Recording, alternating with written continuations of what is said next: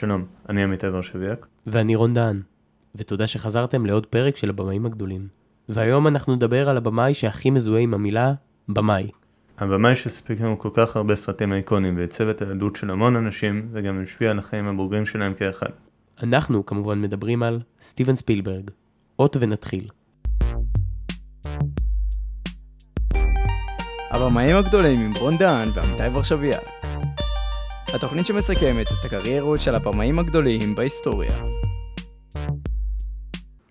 סטיבן ספילברג הוא כנראה הבמאי המפורסם מכולם, שם כל כך מפורסם וגדול, אבל מה הופך אותו לכזה גדול? דבר ראשון, תסתכל על הפילמוגרפיה שלו. איטי, מלטעות, פארק היורה, רשימת שינדלר, מפגשים מהסוג השלישי, אינדיאנה ג'ונס, כל הטרילוגיה, מכחישים קשר לסרט הרביעי. אני אמשיך אותך, תפוס אותי אם תוכל, הצבע הארגמן, אימפריית השמש, מינכן, אינטליגנציה מלאכותית, לינקולן. הבנו, אני יכול להמשיך אם אתה רוצה. אני חושב שמספיק. אבל הרשימה הזאת באמת מרשימה. ואם לפודקאסט היו קוראים המפיקים הגדולים, הרשימה הזאת הייתה עוד יותר מרשימה. אי אפשר להתכחש להשפעה שלו על הקולנוע. מלטעות, או בשמו השני שובר הקופות הראשון בהיסטוריה, לקח את הקולנוע צעד אחד קדימה לסרט שכולם דיברו עליו. באולם בשנת 1975 אתה תוכל למצוא ילדים בני שמונה יושבים בכיסא ליד מבוגרים בני 40 שכולם רצו להתפעל מהיצירה הזאת. ההמתנה לקולנוע זה משהו שמאפיין שובר קופות, ואחרי ההצלחה של מלטעות הוא עשה את זה גם עם שאר הסרטים שלו. אנשים חיכו לסרטים שלו בציפייה אפשר לומר אובססיבית, אבל לדעתי, לספילברג יש המון קרדיט לאיך שהקולנוע נראה היום. אפילו שהוא במאי מאוד מיינסטרים, הוא לגמרי ידע לעשות קולנוע שגם אלה שקוראים לעצמם מבינים, יכולים לשבח את הסרטים שלו. רשימת שינדלר לדוגמה, הוא סרט כל כך חשוב שאי אפשר להתעלם ממנו. אז אנחנו דיברנו עם יאיר רווה, מבקר קולנוע ובעל הבלוג מתוכנית הרדיו סינמסקופ. יש לנו המון שאלות על ספילברג, וליאיר היה הרבה תשובות.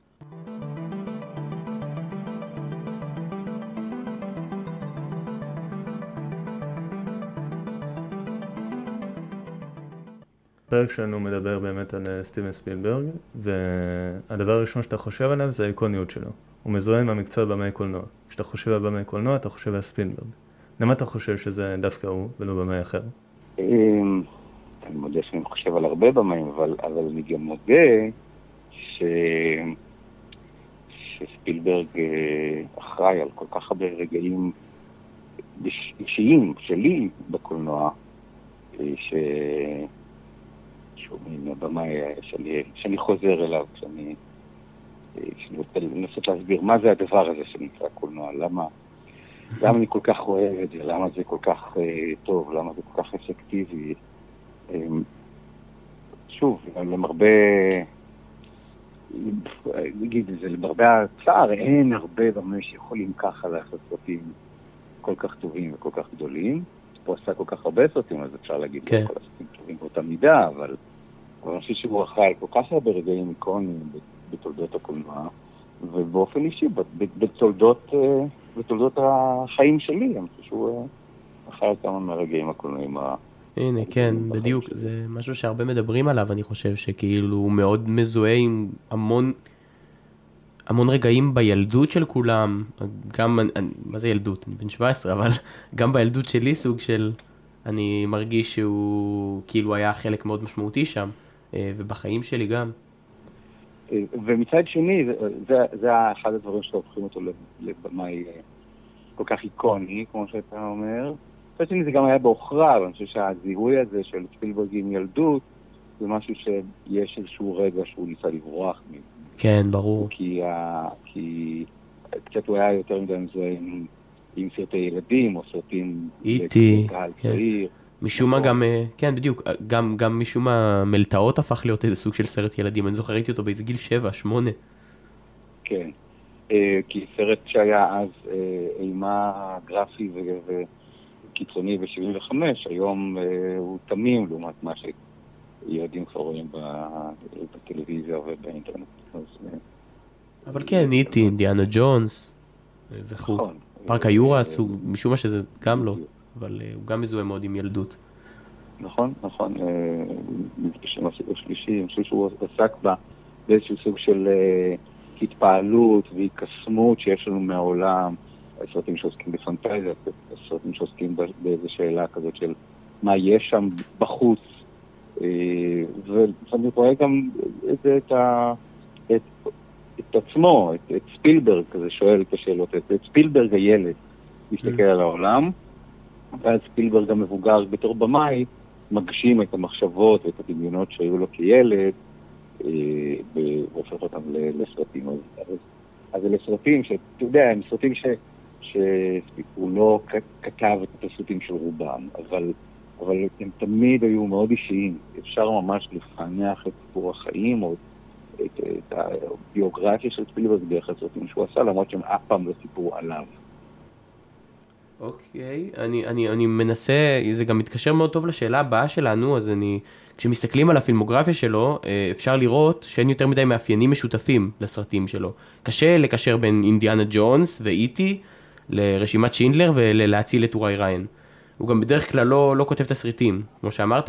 איך אתה חושב נכון. שהוא בוחר את הסרטים שהוא כן משתמש בהם? איפה, איפה זה בא לידי ביטוי?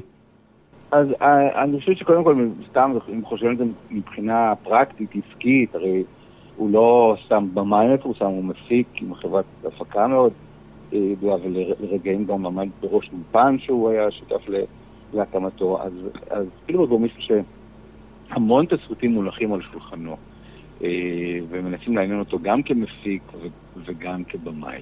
אז הוא קורא הרבה תסריטים, ואז נשאלת השאלה מה הוא בוחר אה, להגיד, אוקיי, זו החברה שלי תפיק, ולהעביר את זה הלאה לאנשים שעוסקים בהפקה. הוא אומר, אוקיי, מה זה, איזה חומר יש פה שמעניין אותי לנסות לראות אולי זה יתאים לי. צריך לזכור גם שספילברג הוא במעמד כזה שהוא מקדם הרבה סרטים אה, שהוא רוצה לעשות, אבל בסופו, בסופו של דבר בגלל שהוא רק איש אחד מעט והם יוצאים, יוצאים אל הפועל. אז זו באמת שאלה טובה, מה הוא מחליט אה, לעשות ומה הוא מחליט, ל- על מה הוא מחליט לוותר. כן, זה, זה, זה מוזר. אני חושב, ש... כאילו. אני חושב שבאופן כללי, קודם כל אפשר לחלק את ה... באופן, הוא כבר, כאמור, הוא כבר מתבגר ו... ויש לו פילמוגרפיה ענפה, אבל בוא נגיד, בוא נגיד שאפשר לשים איזשהו סוג של קו אמצע. בקריירה שלו, איזושהי נקודת אה, אה, פיצול של מין לפני ואחרי, וה... והרגע הזה זה 1993, השנה של אה, שינדלר? רשימת, רשימת שינדלר. אני חושב שרשימת שינדלר זה הרגע שבו ספילברג באופן מאוד מודע מחליט להתבגר, מחליט לה- להוכיח לעולם שהוא מתבגר, ומחליט להתמודד לא עם הפנטזיה, אלא עם המציאות, ועם המציאות של המשפחה שלו, המציאות של העם שלו, המציאות של, המקום שממנו הוא בא. לא המקום שאליו הוא שואף ללכת, אלא המקום שממנו הוא בא. אני חושב שזה הרגע שבו ספילברג, שעד אותו רגע היה מזוהה מאוד עם ילדות, הופך להיות מזוהה עם בגרות, ובאופן אחר אני אנסח את זה שעד עד רשימת שינדלר, ספילברג אה, ראה את עצמו בתור הילד. אה, כן. מישהו שמתמודד עם, ה, עם, אה, עם, עם הגירושים של ההורים שלו, עם, ה, עם התחושה הזאת של לחיות בפרברים בעולם אה, מנו, מנותק ומנוכר, יהודי בעולם אה, אה, נוצרי שמרגיש קצת מנודה מה, מהעולם, שמחפש חברים. עד, זה הסרטים שבאופן מאוד כוללני הוא עושה עד 1993, של ספילברג שמספר את סיפור סיפורו כילד. כן, המון פנטזיות. שלו כילד כנראה גם. מרשימת שינדלר ואילך אני רואה את, את זה שזה ספילברג האבא. Mm. ספילברג שהוא כבר איש משפחה, יש לו משפחה של גם ילדים ביולוגיים וגם ילדים מאומצים ש- שהוא ואשתו אימצו אה, לאורך השנים, ושהוא מרגיש אה, חובה לספר להם על העולם שבו הם חיים. יש רגע, בעיניי אחד הרגעים הגדולים בכל הפילמוגרפיה של, של ספילברג בסרט AI, סרט מ-2001. כן. כן, ב-2001. סרט אה, שקובריק התחיל אה, לעבוד עליו והוריש אותו לספילברג. יש שם רגע שהאימא משאירה את, אה, את הילד, את הילד רובוט, אבל רובוט שלא מודע לזה שהוא רובוט, שהרגשות שלו הם אמיתיים, משאירה אותו ביער כי היא מבינה שהיא לא יכולה קצת כמו חיית מחמד כזה שנוטשים ביער. וכשהיא בור... הולכת משם בזמן שהוא צועק ו- ו- ו- ובוכה לאמא שלו שתחזור, אז היא אומרת, אני מצטערת שלא סיפרתי לך יותר על העולם. כלומר, לא הכנתי אותך לעולם הגדול, עכשיו שאני מבקשת אותך. אני חושב שזה איזשהו סוג של מסר שספילברג מעביר לילדים שלו, או לאנשים ש... שצופים בסרטים שלו. אני, אני רוצה, אני עכשיו עוזב את הפנטזיה, אני רוצה להכין אתכם לעולם. והעולם הזה זה עולם של נאצים, זה עולם של שואה, של. זה עולם של מלחמה, זה עולם של עבדות, זה עולם של... ו... והוא, למרות שהוא נגע... לא, הוא עדיין נוגע, הוא עדיין עד עכשיו נוגע בפנטזיה, מה... נכון, נכון, הוא מזגזג, כי הוא, הוא, הוא לא הפך להיות רק במאי של, של אנציקלופדיות, אבל אני חושב שהסרטים הדומיננטיים בפילמוגרפיה שלו מ-93 ואילך הם הסרטים היותר מבוססי היסטוריה, אתה יודע, לינקולן. ו... ו... גם Catch Me If You Can זה סוג של היסטוריה, אפילו שהוא יחסית קליל, הוא גם על... Catch Me If You Can, תפוס אותי אם תוכל, נראה לי. כן. גם סרט... אז, אז, אז נכון שהוא באמת מזפזפ בין אחד קליל, אחד כבד, אחד פנטזיה ואחד סיפור אמיתי, אחד שובר קופות, אחד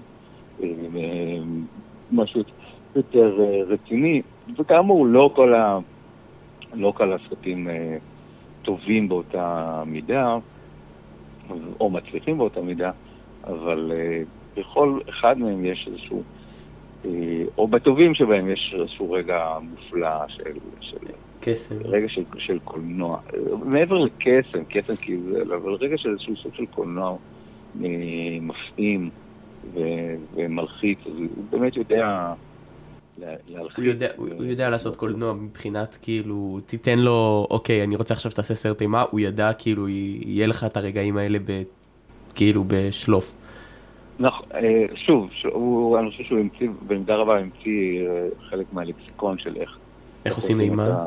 את הדברים האלה, גם בלי קשר.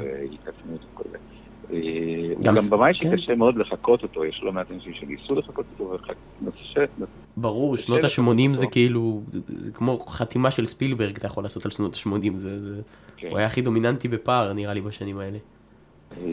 אז היו לצידו עוד כמה במאים שהיו משמעותיים, וכל אחד היה את הצד שלהם, היה ג'יימס קמרון. כן, אבל אני חושב שנגיד עוד במאי שהלך בצעדים שלו, נגיד רוברט זמקיס, עם חזרה לעתיד, אבל הוא יכול לעשות בחזרה לעתיד, והוא עשה מה עוד, הוא עשה עוד איזה סרט רציני, פורסט גאמפ. כאילו זה שילוב. זמקיס זה דוגמה מצוינת של מישהו שהוא בן טיפוחיו של ספילברג. גילה אותו ונתן לו את הזמות שלו. הנה, ובחזרה לעתיד זה ספילברג הפיק, זה מורגש, זה מורגש מאוד. אז יש כבר דור, דור של ספילברג גם העניק לו את האוסקר על הבימוי של פורסט דאמפ, זה הרגע יפה של העברת דורות לתוך הוליווד. אני רוצה לחזור רגע לזה שאמרת שאפשר לזהות שזה ספילברג. איך אתה... איך אתה חושב שאפשר לזהות? כי אני מרגיש שמהבמאים הכי גדולים, הוא כן. הזה שהכי פחות אפשר לזהות את הסרטים שלו. קודם כל זה אתגר כזה, אני חושב שזה מסוג הדברים שהם, כשאתם נכנסים לחדר ומישהו רואה סרט של ספילברג בטלוויזיה, יש לי תחושה שמזהים סרט של ספילברג. היה, סתם, לדוגמה, היה... את If You Can, תפוס אותי אם, אם אתה יכול בטלוויזיה לפני, באחד מרוצי הסרטים לפני כמה זמן. סרט ש, שהוא מהסרטים שאני פחות אוהב, שזה סרט נהדר, אבל מהסרטים שפחות אוהב, זה אני פחות מכיר. נכנסתי לחדר והיה שם איזה שוט שלא זיהיתי. אבל ישר זיהיתי שזה ספילברג. לא ישר זיהיתי איזה סרט של ספילברג, אבל ישר זיהיתי שזה ספילברג.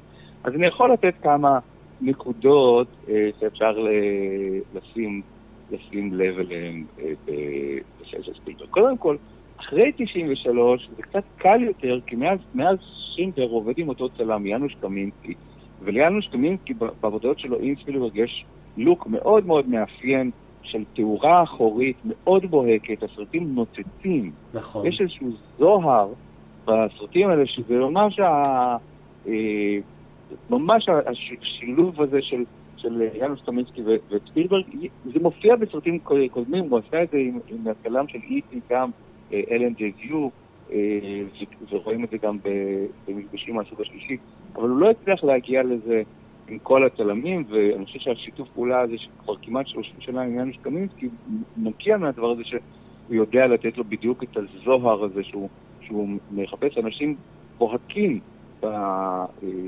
בסרטים שלו. גם כשהוא עושה משהו לכאורה יותר ריאליסטי, נגיד כמו מינכן, שמצולם בצורה קצת פחות מגזינית, עדיין יש איזשהו סוג של אה, אה, תחושה שה, שהאנשים הם מחדירי אור, הם, קור, הם קורנים מרוב, מרוב אור. אז זה איזשהו משהו שבשלושים השנים האחרונות קל לזהות בחיים שלו. עוד אה, אה, דבר שהוא מאוד מאפיין את ובאופן מאוד מפתיע, מעטים מצליחים לחכות את זה, זה הרגעים האלה שבו, אה, שבהם הדמות מבינה משהו נורא משמעותי, או מגלה משהו מאוד משמעותי, ואז המצלמה מזווית נמוכה מתקרבת בתנועת מצלמה די מהירה אל הפנים שלהם ולעיניים שנפערות. אז הזוי שאתה רק, רק אמרת שדמות מבינה משהו ואני כבר דמיינתי את מה שתיארת בראש. זה אומר הרבה. זה, זה רגע כזה של ספילר שאתה ממש רואה את, ה, את האור נדלק בעיניים או את המנורה נדלקת מעל הראש ואת ה... את הרגע הזה שהוא, שהוא רגע לא, אה, לא מילולי, אלא רגע של, של, של, של משהו שקורה לאנשים בתוך הראש, וספילברג יודע לתרגם את זה לא רק למחוות משחק, אלא לתנועת מצלמה. כלומר, יש איזשהו סוג של סינכרון בין העיניים הנפקחות של הדמות ובין המצלמה שמתקרבת אל הפנים אה, של הדמות, זה לרוב יהיה בהתשה יחסית רחבה, אז זה יהיה רגע מאוד אפקטיבי מבחינה אה, קולנועית, שוב, בלי מילים. אלא איזשהו סוג של אה, תובנה. אני חושב ששוב, אחד משיתופי הפעולה אה, אה, העקביים שלו בשנים האחרונות זה עם טום הנקס. ואני חושב שהסיבה לזה זה שטום הנקס, גם בקשר מפיטן וגם בגשר המרגלים, אה, יודע לתת את הרגע הזה, יודע לתת את המבט הזה שעובר מבלבול להבנה בפנים ולסנכרן את זה עם תנועת מצלמה שמתקרבת אליו נכון, אה, גם בלי קשר לטום הנקס יש משהו מאוד חביב שנראה לי מאוד מתאים למה שספילברג מחפש בדמויות אה, שהוא כותב בשבילו. כן, אז תום הנקס מזכיר לו את אבא שלו.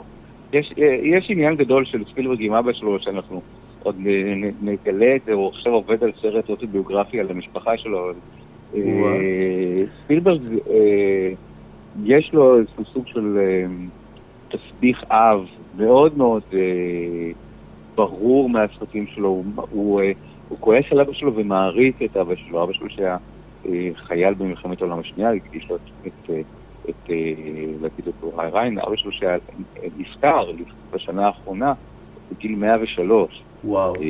והוא הקדיש לו את סיפור הפרברים, בזכות זה שזה היה הסרט, אחד הסרטים הראשונים שהוא לקח אותו לראות, הם הלכו לראות ביחד בקולנוע. כן, לפעמים יש לי המון שאלות למה ספילברג עושה את זה, ופתאום אתה קולט שכאילו... אז בגלל אבא זו תשובה שכמעט תמיד עובדת אצל ספילברג. משהו שקשור לאבא שלו, בגלל שההורים שלו היו גרושים, ובגלל שאבא עזב את הבית, אז האבא הוא דמות שהייתה חסרה. תחשוב באיטי, באיטי יש את האימא ואין אבא. זהו, אני בדיוק חשבתי על זה עכשיו. כן, בהמון סרטים. מה זאת אומרת? נכון, אז אין, אין, אין אבא, אבא נהדר, ואז הדמות, מה שחסר לה זה איזשהו סוג של משהו אבאי. לכן את אימא שלו, שכנראה הוא אהב אותה מאוד, פתח, פתח לה מסעדה בהוליווד, אה, והייתה דמות כזו מאוד מוכרת בקרב אה, אה, החברים של ספילברג אבל הוא תמיד קצת לקח אותה כמובן מאליו. תמיד האימהות הן בסרטים שלו, הן כן. לא... אז הרבה פעמים, בשאלה היא למה ספילברג עשה, עושה את הסרט הזה, אז, אז, אז צריך לחפש את, את התשובה אצל אבא. אצל אבא שלו, ו... ואני חושב שהוא באמת חיכה שאבא שלו ימות אה, כדי לעשות סרט שהוא באמת אה, ממש אוטוביוגרפי. עד עכשיו ספילברג מעולם לא עשה סרט אוטוביוגרפי, אלא אפשר להבין או לפענח את האוטוביוגרפיה שלו מבעד לסרטים שלו, שעסקו או בהיסטוריה או, ב... או בפנטזיה. ואני חושב עכשיו ש...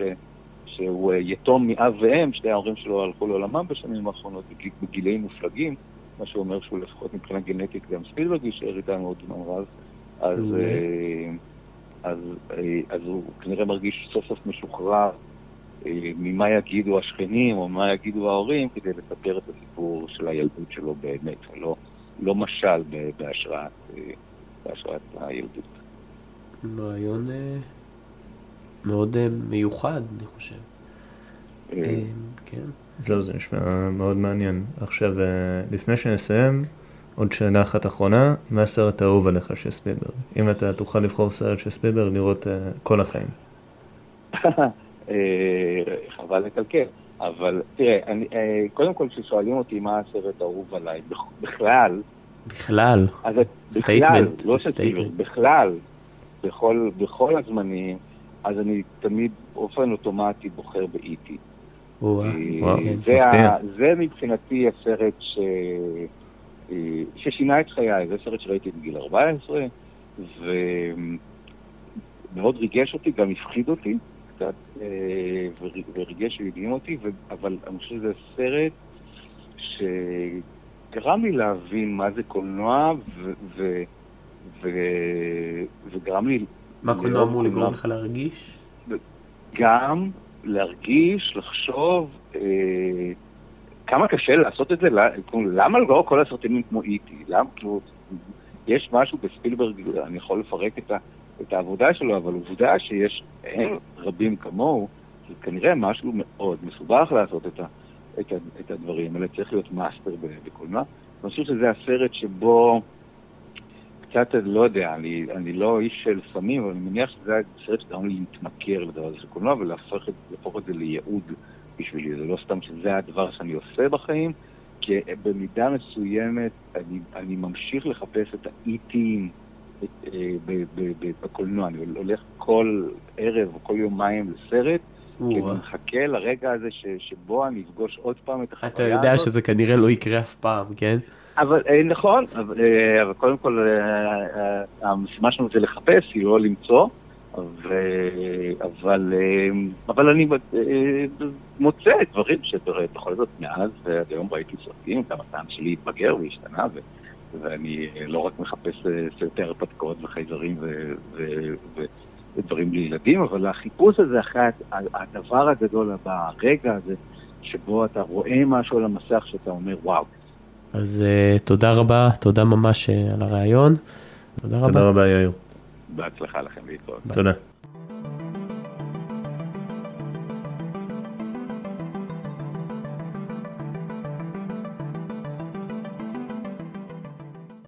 אני מאמין שכל אחד ובכל גיל יכול למצוא משהו בסרט של ספילברג, וזה מיוחד. במאי שקל כל כך להתחבר ליצירה שלו זו גלולה אמיתית. וספילברג מצליח לעשות את הדבר הכי טוב שאפשר לעשות באמנות, וזה לקרב בין אנשים ולתת מקום לכולם. אז אחרי כל זה, מה הסרט האהוב עליך של ספילברג? אני לא יכול להתכחש לכמה איטי ורשימת שינדלר מעולים, כל אחד בצורה שלהם, אז הייתי חייב להזכיר אותם. ובאמת בהתחלה ההתלבטות הייתה ביניהם, אבל לפני שנה ראיתי את תפוס אותי אם תוכל, לגמרי לא קרוב להיות הסרט הכי טוב שלו, אבל מאז הספקתי לראות אותו כבר שלוש פעמים. סרט כיפי, עשוי טוב, ובנוי בצורה באמת באמת מעולה. גם בצפייה הראשונה וגם בשלישית לא הורדתי את העיניים מהסרט לשנייה, ונשאבתי לעולם שלו. שוב פעם, ברור לי שיש יותר טובים, אבל התאהבתי בסרט הזה. אז מה הסרט האהוב עליך? אינטליגנציה מלאכותית. אה, זה גם לדעתי לא הסרט הכי טוב שלו, אבל אני חושב שזה בגלל הסרט הראשון שלו שראיתי, אהבה שלי למדע בדיוני, וגם השורשים של קובריק שנמצאים בתוך הסרט הזה, יש לו מקום חם אצלי בלב, ואני אחזור לראות אותו בכל הזדמנות שיש לי.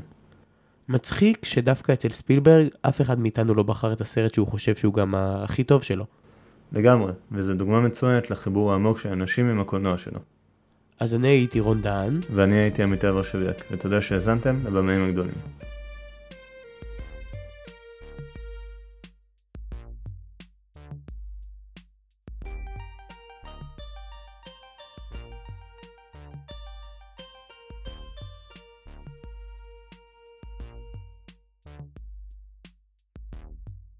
הפרק הופק במסגרת כאן כל יבנה, תחנת הרדיו החינוכי של מגמת התקשורת בקריית החינוך גינזבורג, יבנה.